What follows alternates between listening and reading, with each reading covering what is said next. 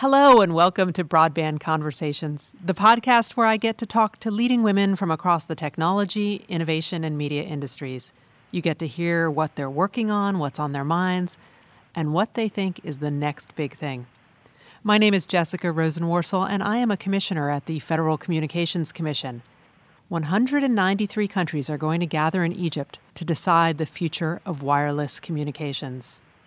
And Grace Koh is my guest today, and she is going to lead the United States delegation to this international treaty writing conference, which most of us know as the World Radio Communications Conference. And the decisions that are made here at this conference are going to impact so many important things in wireless communications, from rural broadband to satellite orbits to the future of 5G. So, Grace, I know you are busy preparing, and I am so thrilled that you could take a little time out from your very busy schedule and chat with me today. So, thank you for being here. Not at all. Thanks so much for inviting me. I really appreciate the opportunity. And ah. I just want to add what a cool idea this podcast is. Oh, fantastic. Look, you're, you're a fan on the line already. I'm excited. That's right. Um, but you know what I want to start with? Before we get to the World Radio Communication Conference, I want to have a little bit of an origin story. I want to know how Grace got to the State Department and tell us how uh, how you got uh, started in communications and how you're in this diplomatic role today. it's really funny. Um, uh, gosh, Jessica, I wish I could say that my career was fairly directed, and I, I'm sure there's a way I can tell it where um, I I do look like I actually know what I was doing as I sort of made the career choices that I did, but um, I want to say uh, it's more sort of a, a set of opportunities that opened up, and I think uh, a willingness to take risks because of good friends and um, uh, and and a willingness to try something that perhaps I, I wasn't sure I could do. So, uh, just to be a little more specific about that, um, I got into, I think, um, technology generally when I left college, and I was I left college at about the time when everybody was leaving to. Um, to work at the dot com startups and um, and I, I, I joined up with uh, one company with the American National Standards Institute to develop their their their publishing shop, which was going digital. And uh, then I joined up with a startup, which I thought was exciting and different and new. And um, then the bubble burst, and mm. ended up sort of uh, seeking out the law path because I, I, I figured that I was at that point I had started to get an interest in how regulation actually impacted startups because um, one of the things that I encountered when I was working at BeliefNet, which um, was the startup I joined, uh, was the implementation of COPPA. Um, the Child Online Privacy Protection Act, right? That's right. That's right. Uh, with that in mind, I think I went to law school thinking I was interested in tech and policy, and sort of followed uh, followed my path from there. DC was the natural place to end up after law school, and um, you know worked in the private sector for about nine, ten years, and uh, had an opportunity to join the staff at the House Energy and Commerce Committee and uh, jumped at that, um, even though I thought I had uh, had had none, no experience in uh, the in uh, in the uh, congressional world. Um, but I thought it was interesting. I thought it was exciting, and wanted to take that risk and and jumped on board. And uh, from there, I sort of uh, kept doing, I think, public service. So about three, four years at the House, um, and then uh, a year at the National Economic Council uh, under Gary Cohn at the White House, and um, then uh, then uh, a short stint private sector, and then back to the government with uh, State Department. Wow! So you have worked both in the private sector and the public sector. So. To anyone out there who is considering a life in government, I think it would be great if you could say, why do you think public service is important? if you want to be involved in public policy, uh, that's usually a bug that hits you sort of before you actually go to government, right? Um, if you're involved, if you're interested in how people should structure their communications, their lives, their their other you know tax policies, economic policies, whatever else, um, uh, the government is really the place where you can learn the most and do the most. Um, if you want to be effective on the outside as a private sector member influencing policy, there is no substitute really for actually working in the government to really understand how those uh, levers work and uh, what uh, what considerations are being sort of um, brought in brought to bear when when policymakers are making decisions. Sure. So it's it's good for it's good to understand sort of w- how those decisions get made, and I don't think you can really learn that until you've actually been in the government. Um, so that's you know sort of the selfish career building side of things, and then there is sort of just plain the excitement and the awe of working for uh, the United States as your client, right? Right, um, right. that is really amazing. Uh, I took this job because I wanted to be able to say I I, I had I, I had negotiated a treaty for the United States. I mean, if that if that doesn't give you it's some a little pause, chilling, right? Yes, exactly, exactly. Um, you know, I, I know that you worked in the Senate also, um, Jessica. But mm-hmm. if when do you remember walking through the halls of the Senate and thinking to yourself, "My God, I work here." Right? Yeah, no, and, I mean, service is an incredible honor. And if you feel like yes. you've been fortunate, um, yes, yes. there are opportunities to give back. And I think yes. public service in any environment is one of them. I, I, do think it's an incredible honor and an incredible privilege. Oh, it's good to know your heart skips a beat. You've got a lot of responsibilities. and so let's talk a little bit about those. And let's start with 5G because everyone in Washington is talking about 5G and the next generation of wireless services. But all the mm-hmm. time I get asked, what's it all about and what does it mean? Is it just about our videos loading faster? And what does lower latency even have to do with how I use online services? So it's so much more than that. It's a rethinking of our wireless environment and mm-hmm. the entire world around us as we connect more people and more things. So I'd love it if you give me your elevator pitch for why 5G is so important.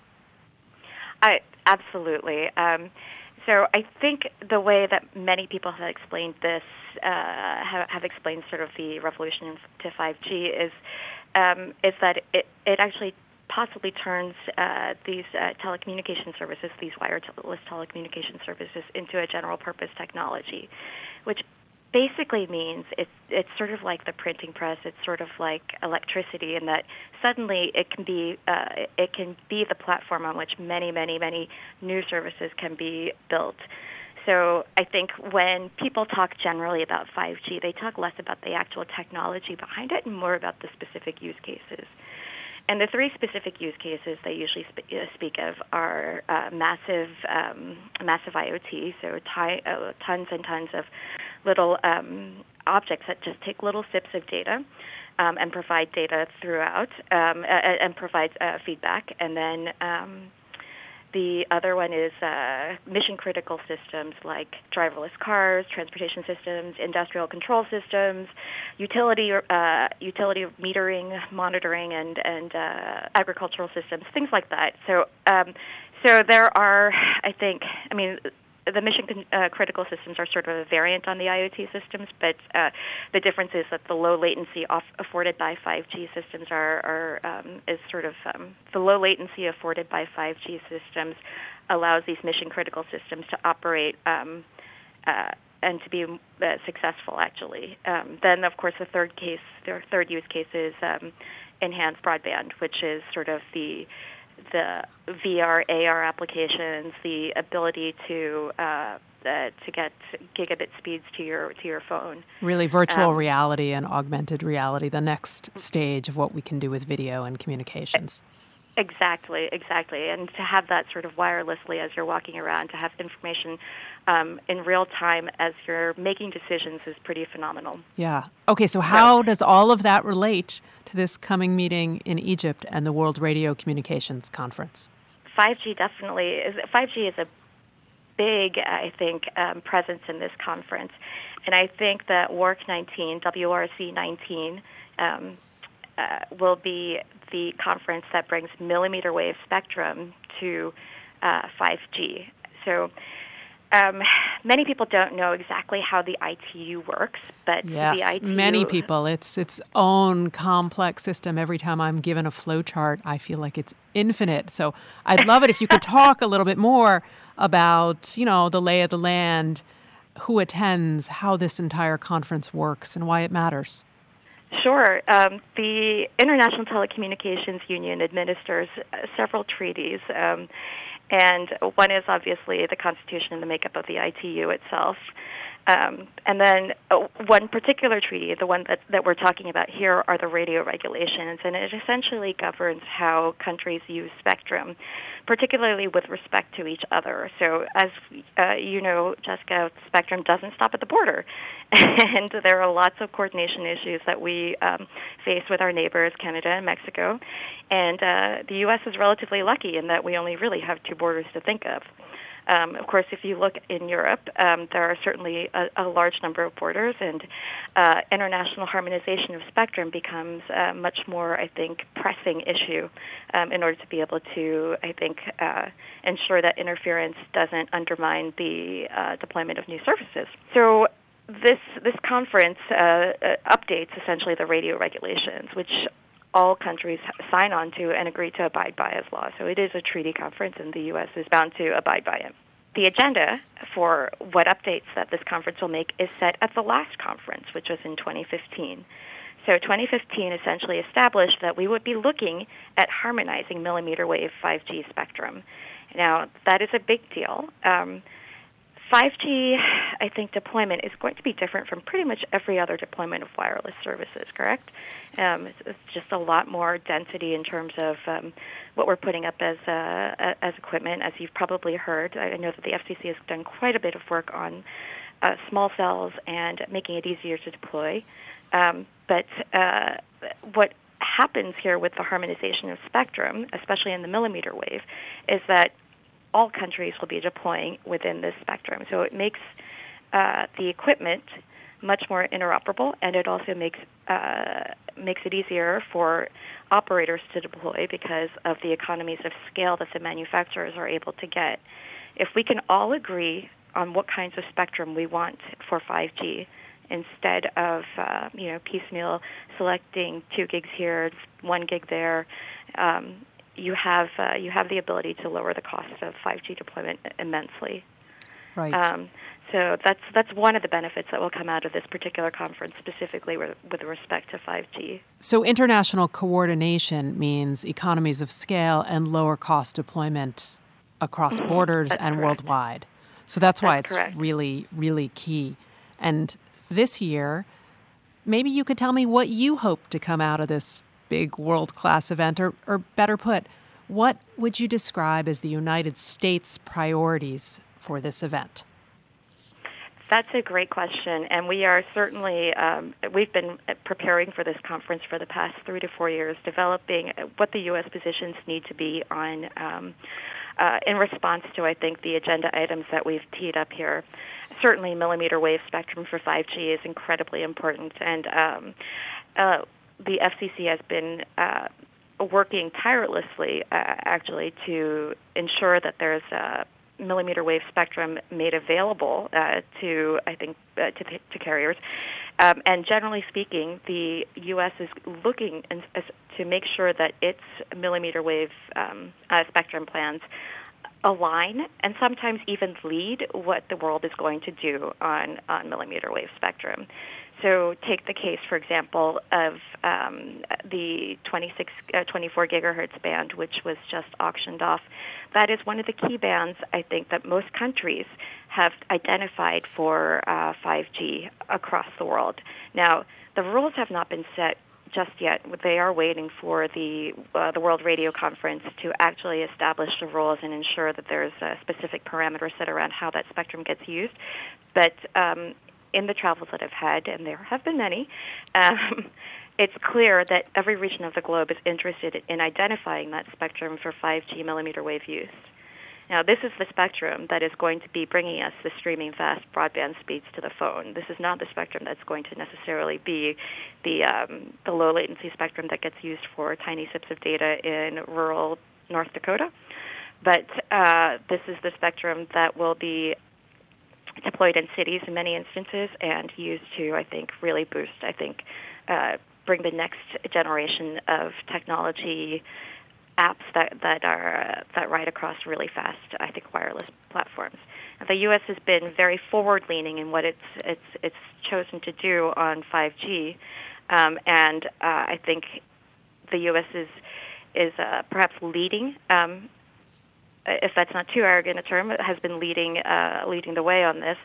Uh, but it is very clear that the world also agrees that this is where um, 5G should be deployed. Now, we don't yet agree on exactly how, but uh, that's part of what we're going to try to work out at, this, at the conference. So, outside of millimeter wave, are there going to be discussions about lower bands in spectrum?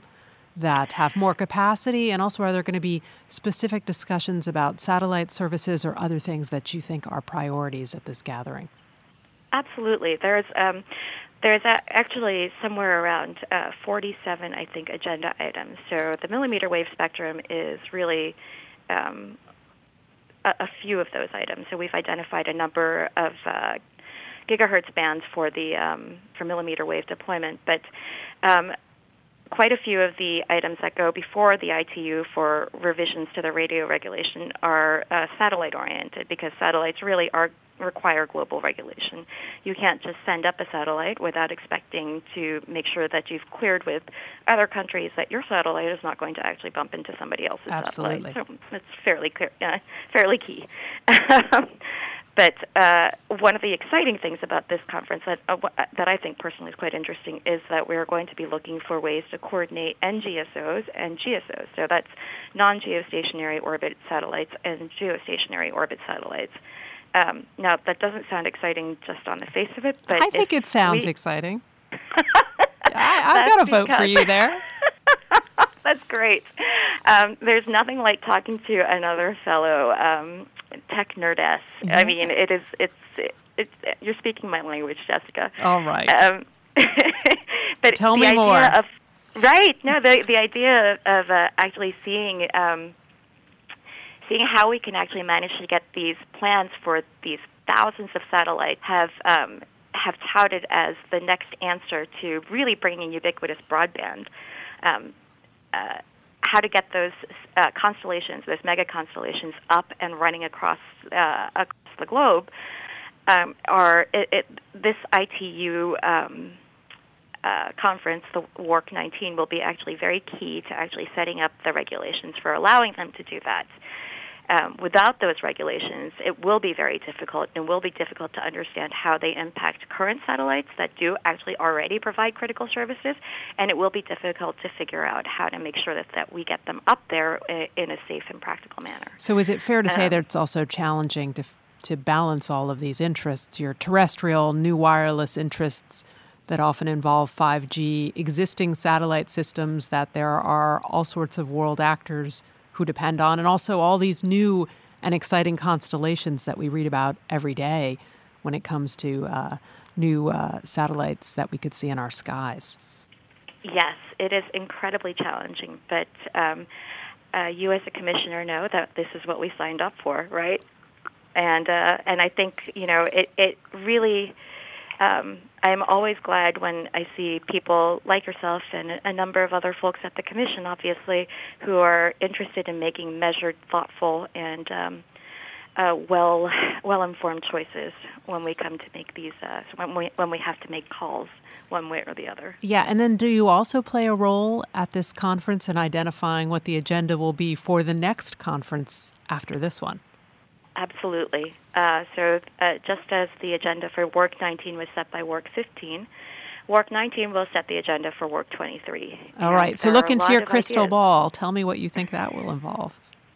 That's a um, that is uh, that is actually a, a, topic of hot debate right now among the regions. Um, now, uh, the agenda will basically set off studies for the next three to four years. Um, uh, with uh, at the ITU, uh, and these studies are staffed by um, folks from the FCC, from NTIA, from a variety of other agencies who have spectrum interests, and they will provide the inputs into the decisions that are made at WRC 23. the topics so far that have been raised um, range from inter satellite links, um, suborbital vehicles. Uh, essentially, I love saying this space planes, which is so neat. Um, uh, these are planes that would go back and forth between the United uh, between the Earth and uh, a floating space station. Um, there's uh, obviously continued interest in um, figuring out how to use um, how to bring Earth stations in motion. So the the, the services that um, that serve uh, serve you when you're on on a flight um, on the United flight back and forth from DC to Geneva, for example. Uh, so there's continued interest there, um, and there is still interest in figuring out midband uh, for 5G. Um, I think there's quite a bit of um, question as to how we identify uh, bands that might be ripe for study. Um, uh, to uh, to identify them for 5G uh, for harmonized 5G deployment. Um, that in, in itself is uh, particularly difficult. I'm sure you know because I think the midband is already quite crowded with incumbents. Sure, but it's also, of course, a place where you can get a lot of capacity, so mm-hmm. it can be dramatically effective when it comes to deploying and reaching large numbers of people and things for 5G. Yes, yes, absolutely. Uh, anything else you're really looking forward to when you head to Egypt? Um, it's you know it's fun. Uh, the whole experience is so interesting. Just um,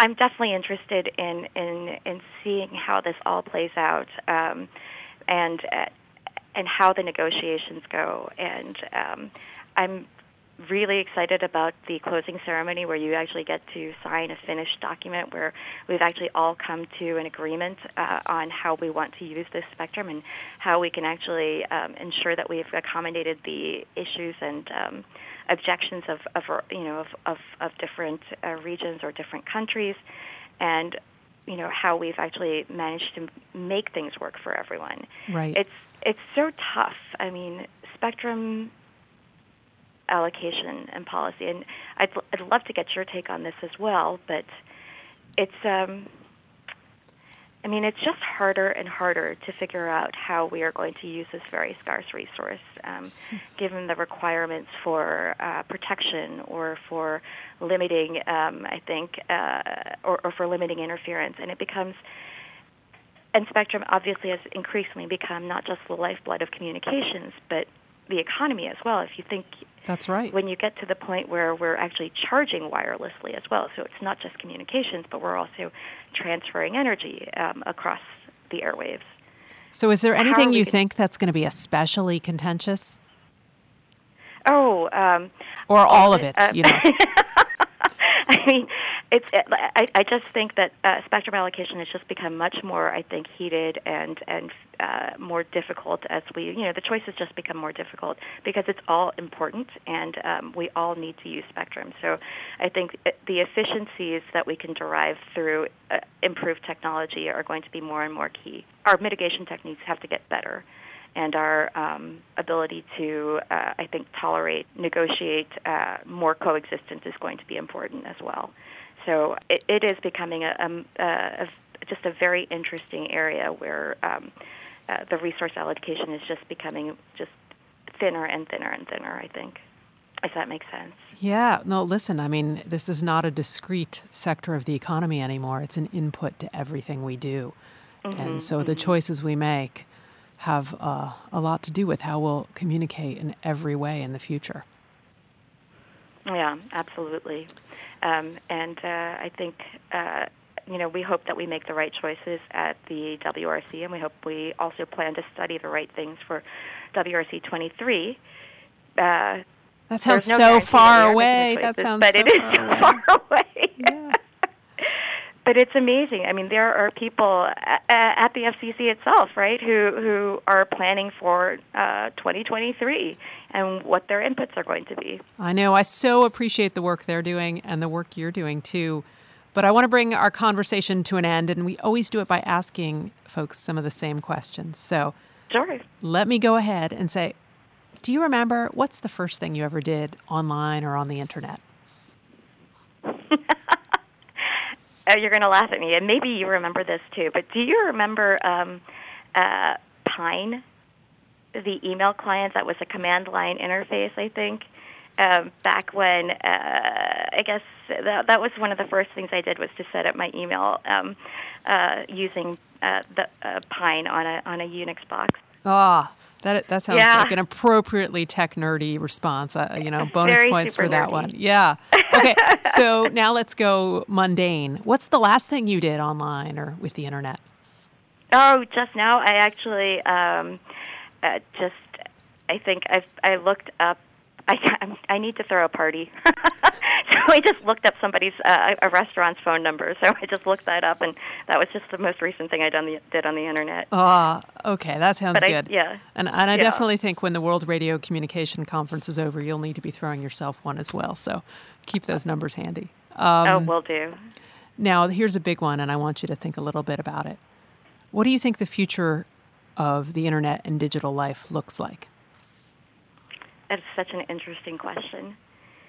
Um, when I think about the ubiquity that I think 5G is going to bring, um, uh, the ubiquity of connection, I- can't imagine that we aren't going to have these. And, and forgive me for, for using a really mundane sort of uh, uh, analogy here, but I can't imagine that we're not going to have these sort of Iron Man style existences where um, you know you're walking down a, a, street and you're you know you're uh, you're just given the information that you need that there's going to be I think um, the ability you're going to for example walk up to a friend and uh, you're going to know immediately sort of what the last interaction you had with that person was, or um, uh, that that sort of assisted thinking um, that that occurs when when you have sort of information at your fingertips, fed directly to you, not pulled in the way that we do it today. Today, if you know. Uh, uh, the the term Google it will become, I guess, sort of obsolete because you won't have to pull the information anymore. It will just be pushed to you, and that's a, a, a sort of mildly terrifying combination of um, AI becoming as useful as it needs to because you will have to be you won't have to sift through all sorts of unwanted information to get what you're looking for, but AI will be pushing the information that's relevant to you, and uh, and a combination of uh, pure ubiquity. Um, and I think that that's what our our our personal lives are going to look like, and I think this will be incredibly useful for obviously for our professional lives as well. But I think it it it, it, applies to our personal lives also. That's I extraordinary. don't know if I'm That's frightened by that. yeah. I mean, there's a huge um, amount of efficiency and benefit in that, and Mm-hmm. possibilities for connection, and also extraordinary challenges for security associated Yes. with that kind of information Yes. as well. So, Exactly. lots of work to do ahead for policymakers. Right. All right, that wraps up this episode of Broadband Conversations. Thank you so much, Grace, for being here, and good luck at the World Radio Communication Conference. Thank you to everyone for listening. Take care.